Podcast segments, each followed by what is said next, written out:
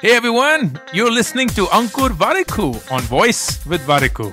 On this podcast, I talk to you about entrepreneurship, how to grow in life, manage personal finances, handle failures, and a lot more things that just come to my mind. The episode begins. I'm not sure if you've heard of the marshmallow test. It's a very famous psychological test that was executed in, I believe, 1960s or 1970s, if I'm not wrong. And please do correct me if I'm wrong here.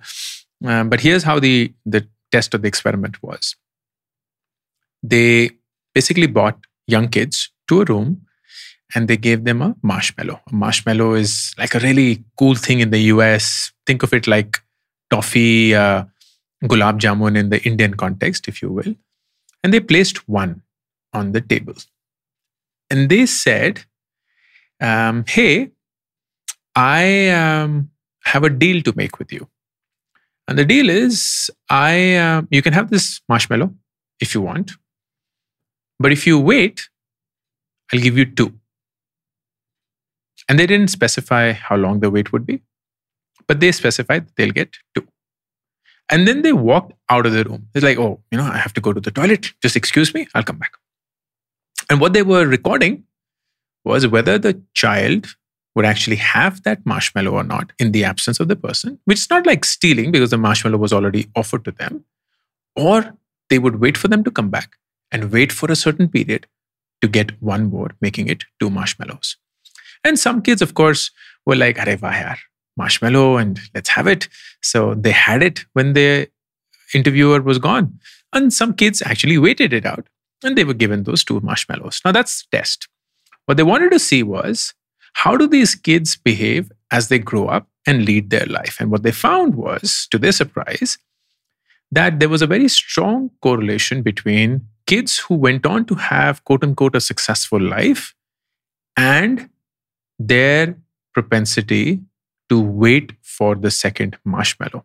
Which means if kids actually waited out for the second marshmallow, they were likelier to be successful in life because they somehow were okay with delayed gratification or something that came later, but was something that eventually did come.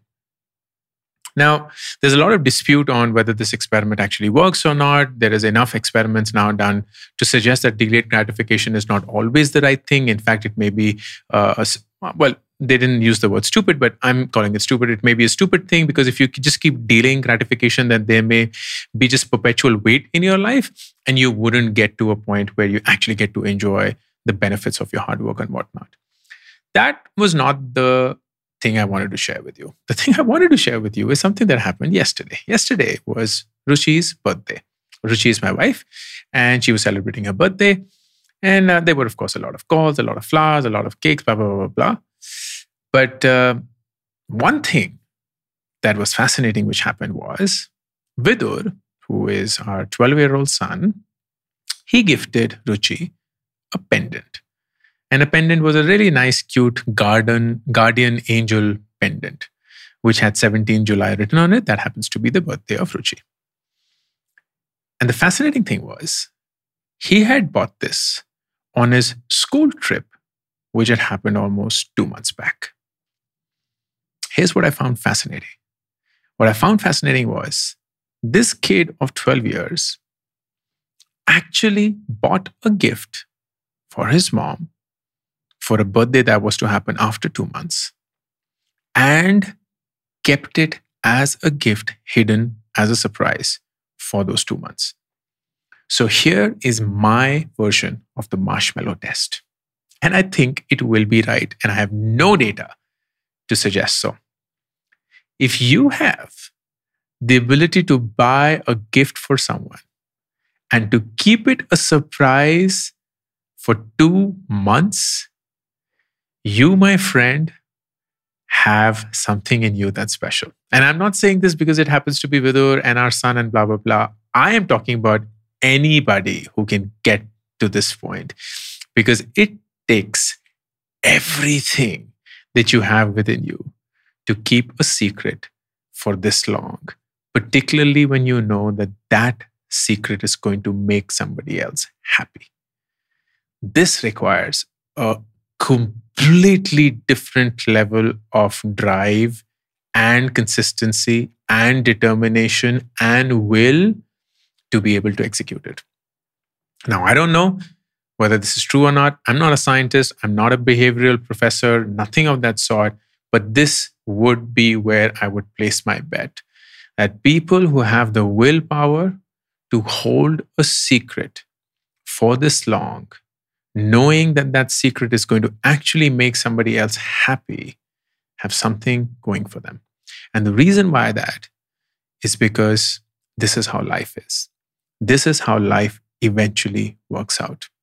There will be enough and more occasions where you will feel the urge to share something with the world that will make you look good in front of the world. But you haven't yet got there. Go back to the number of times where you will tell to the world, Oh, I'm learning how to play the guitar. Oh, I'm learning how to code. Oh, I'm dating this person. Oh, I got this new job. Oh, I finished this college, whatnot. Which is just a journey, my friend. It's not a destination. It doesn't in any way make you successful. It's just something that you have to do as a step. And yet we will declare it because we love being loved. We love being liked. We love being told, oh my God, this is so awesome. You're so awesome. Oh my God, this is the best news ever. And we will often find ourselves in situations where we will leak out, quote unquote, not really leaking it out, but we will leak out a secret that is yet to unfold. And if you're able to hold yourself, if you're able to actually work on that guitar lesson and on that course and on that new relationship and on that new job and not have the the need to share with the world that you're doing that. You do it for the fact that you've just gotten started and you want to get better at it. And at some point of time, maybe in the future, when you know that you have done it well, you will share it. That is something special. And here is a good test. If you're learning something, but you feel the need to share with the world that you're learning something, you're not really learning it for the sake of learning it. Whatever it is, you may be learning a new instrument, a new language, a new song, a new hobby, whatever is it. If you're learning something and you feel the need to share it with the world that you're learning something, you're not really learning it for the sake of learning.